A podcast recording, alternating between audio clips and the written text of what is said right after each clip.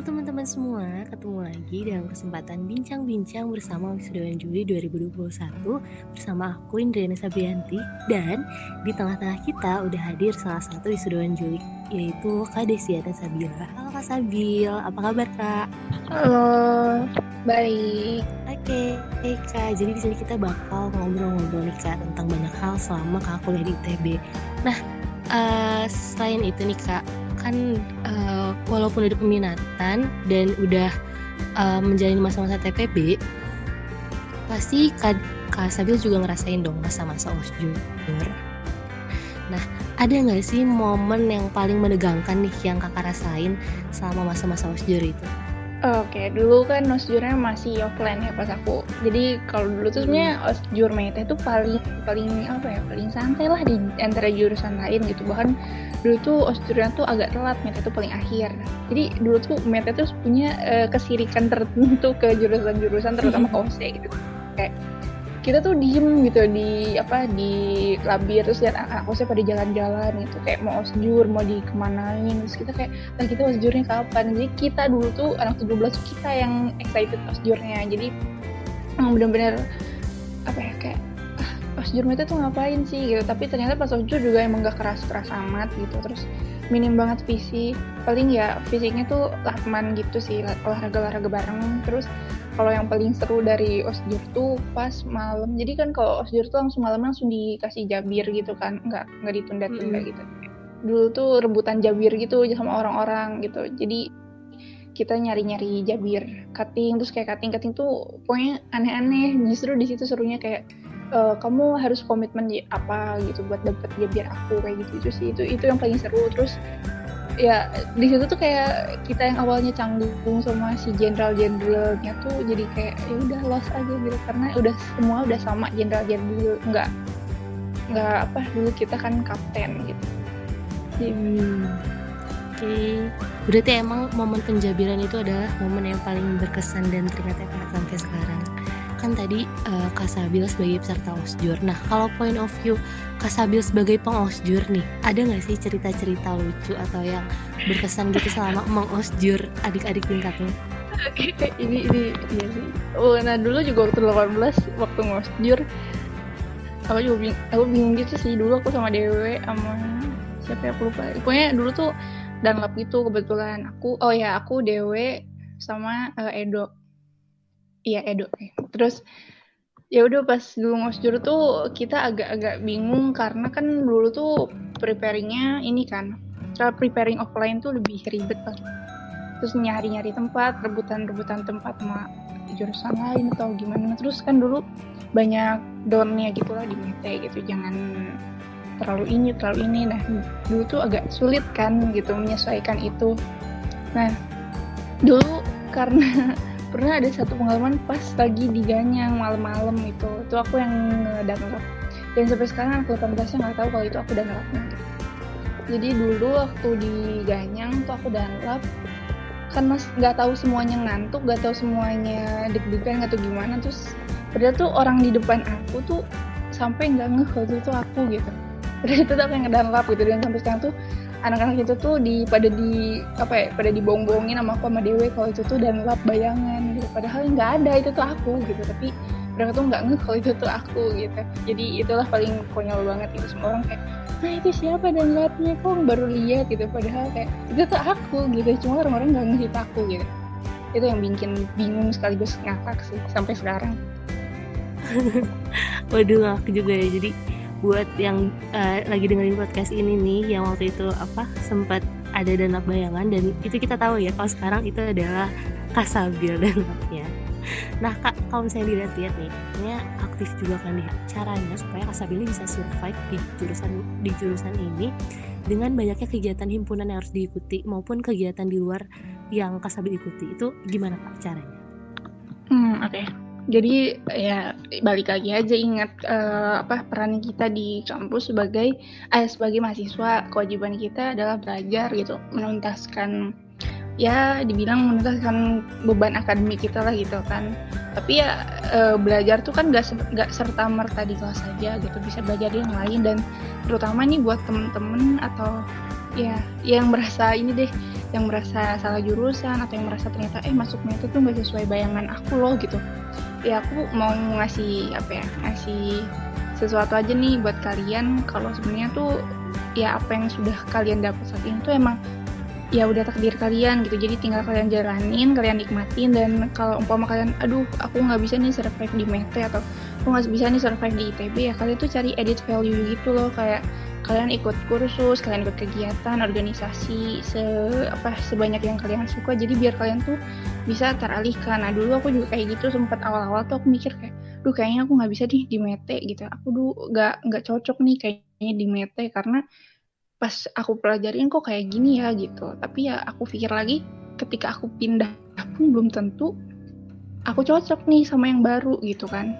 Nah makanya aku cari kegiatan. Jadi dari TPB tuh aku memenuhi kegiatan sehari-hari aku tuh dengan organisasi kepanitiaan gitu. Biar apa? Biar aku tuh bisa teralihkan dan seenggaknya tuh aku kuliah 4 tahun tuh nggak rugi-rugi amat gitu. Jadi nggak kayak aduh metanya nggak dapet ininya nggak dapet gitu kan. Jadi biar ada added value jadi ketika lulus tuh teman-teman nggak apa ya nggak cuma dapat penyesalan atau ya udah deh gitu jadi sarjana mete udah kelar gitu. Enggak tapi teman-teman tuh bisa belajar dari uh, dari non akademi kayak teman-teman ikut kepanitiaan nih gitu. Jadi nggak semata-mata kuliah tuh hmm, teman-teman cuma ya udah di kelas gitu. Enggak. Terus kalau di himpunan teman-teman merasa kurang puas nih sama uh, himpunan. Ya teman-teman uh, bisa nih explore di luar lagi gitu. Hmm, oke keren banget nih uh, tips survive ala Kasabil ini. Pokoknya kita harus terus berkegiatan ya kak memanfaatkan kegiatan ada di kampus juga supaya kitanya uh, terus termotivasi buat melakukan yang positif gitu kan kak? Nah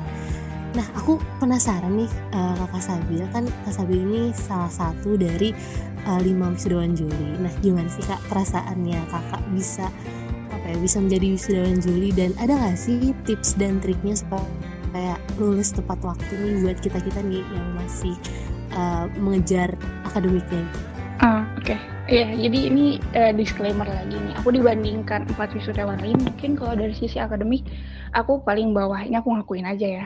Uh, jadi aku tahu diri aja. Sebenarnya uh, dulu tuh waktu aku semester 6 7 tuh aku mana kebayang gitu aku tuh uh, apa wisuda di Juli gitu kayak ah gila sih orang-orang yang Juli tuh biasanya nggak fast track yang pinter-pinter apa yang gimana-gimana gitulah terus ya karena aku tuh aku tuh sadar nih jadi gini caranya tuh aku tuh sadar aku tuh sangat kurang di akademik dan ini FYI-nya aku tuh nggak sepinter itu guys gitu ya. Aku pun lulus nggak dengan IPK 3,5 bahkan aku tuh under 3,5 dibanding yang lain.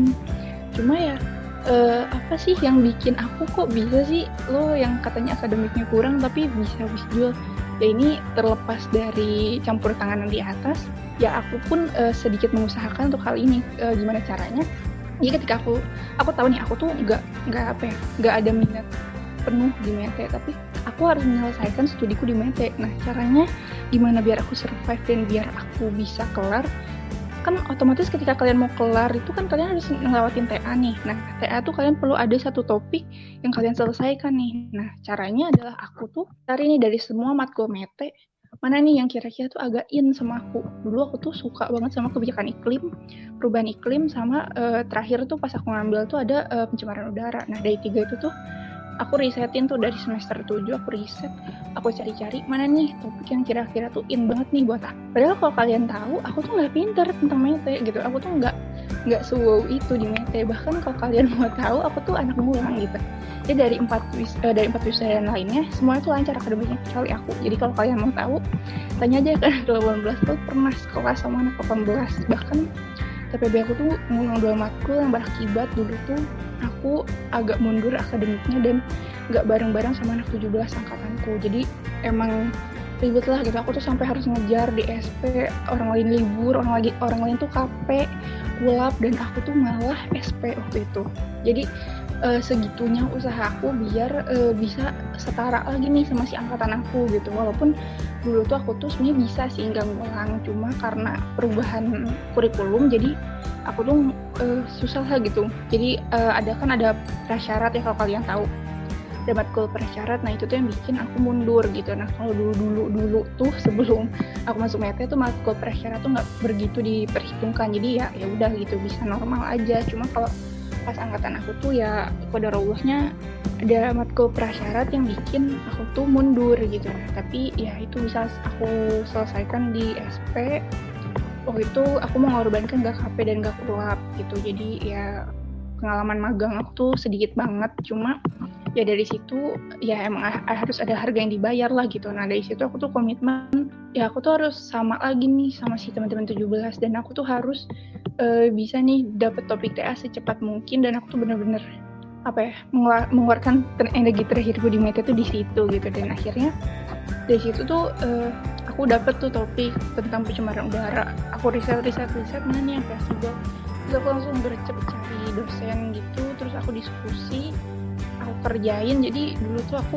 mager banget lah ngerjain. Cuma aku pikir semakin lama di Meta itu aku tuh bukan akan mendapat apa ya impact yang semakin baik juga gitu. Aku tuh bakal cepet kehabisan energi karena emang nggak passion aku di situ. Tapi ketika aku sadar oh iya nih energi aku hampir habis ya mending aku langsung kerahin semua tapi aku harus bisa selesai di waktu segini. Tapi dulu tuh target aku adalah wisokto bukan wisjual tapi aku juga nggak tahu gitu tiba-tiba kayak kok ini bisa wisjual nih gitu. Jadi ya udah deh akhirnya aku kelarin wisjul dengan kayak terseok-seok juga yang penting kelar jadi aku dulu selalu bikin target tiap minggu aku harus ngelarin apa ngelarin apa. Dan dulu tuh emang semester 8 ini tuh aku udah gak ngambil matkul apa-apa kecuali TA sama satu matkul di luar. Itu tuh yang bikin aku tetap inget kuliah gitu. Jadi aku ambil satu matkul TA sama satu matkul lain di luar mete yang hehe lah gitu ya. Nggak begitu berat bebannya. Terus itu tuh buat apa ya memacu aku kayak ya lo tuh masih kuliah harus apa harus segera kelarin gitu. Jadi dari situ ya aku tiap minggu tuh bikin target target target dan akhirnya kejar juga wisdom padahal dulu tuh aku nggak pernah menargetkan sama sekali. Bahkan mimpi buat wisdom aja tuh aku nggak kepikiran gitu. Keren banget ceritanya. Pokoknya intinya uh, tips dari Kak Sabil ini harus apa ya kita harus berusaha untuk mengejar target yang kita mau gitu ya kak. Nah terakhir nih kak uh, aku mau Kak Sabil nih nyampein pesan buat angkatan kakak Altus dan Diva dan uh, pesan buat kita uh, selaku seluruh masa himpunan yang lagi dengerin podcast ini. Hmm, oke okay. untuk Altus dan Diva pokoknya ya hmm, ayo cepat kelarin yang belum dapat topik semoga cepat dapat topik cepat-cepat yang udah dapat topik cepat-cepat dikelarin gitu ngapain sih lama-lama di mete gitu uh, ayo kita semua apa ya saling bau bau lah jadi teman-teman Altus bisa uh, cerita-cerita nih kalau butuh bantuan atau gimana kalau bisa aku bantu ya pasti aku bantu gitu sih kalau buat teman-teman Altus jadi banyak kalau teman-teman Altus intinya semangat mencari topik dan menyelesaikan tugas akhir. Nah, kalau buat teman-teman himpunan, aku pingin nitip aja siapa pun di uh, atmosfera tolong banget kuliah jangan cuma asal kuliah. Jadi kalau emang kalian yang passion di mete tolong dalemin mete dengan sebaik-baiknya. Terus kalian juga harus cari edit value. Jadi sekarang tuh uh, udah nggak zaman lah kalian tuh uh, terpaku di satu aja gitu. Jadi kalian tuh harus punya edit value karena kalian tuh nggak tahu ke depannya tuh kalian akan kerja di mana kalian akan apa ya menghadapi situasi kayak gimana gitu kayak semua kan nggak ada yang nyadar eh, nggak eh, akan ada yang eh, apa ya memperkirakan gitu oh itu bakal ada corona nih terus kita semua di rumah diem nah kalian tuh harus punya edit value nih buat menghadapi ya contohnya kayak kejadian-kejadian tak terduga kayak gini. Kalian terus nyiapin diri kalian ya biar kalian tuh bisa apa ya bisa ditaruh di kondisi yang kayak gimana pun. Jadi jadi teman-teman silahkan eksplor diri kalian sebaik mungkin cari edit value. Jadi jangan serta-merta oh anak meta ya udah belajar meta aja. Enggak dong gitu. Kalian kalau yang suka art silahkan dalami art. Kalau kalian suka tentang marketing silahkan belajar marketing gitu. Jadi ketika kalian lulus tuh kalian bisa kerja apa aja kalian bisa bertahan di kondisi kayak gimana aja itu Oke, makasih banyak nih Kak Sabil udah meluangkan waktunya dan terakhir tadi memberikan pesan-pesan buat pendengar semuanya nih. Dan dengan begitu berakhir pula sesi bincang-bincang bersama Wisdul kali ini. Sekali lagi aku mau ngucapin makasih buat Kak Sabil udah berbagi ceritanya dan makasih juga buat teman-teman yang udah mendengarkan sesi podcast kali ini. Aku Indrina Sabrianti, pamit undur diri, sampai ketemu lagi.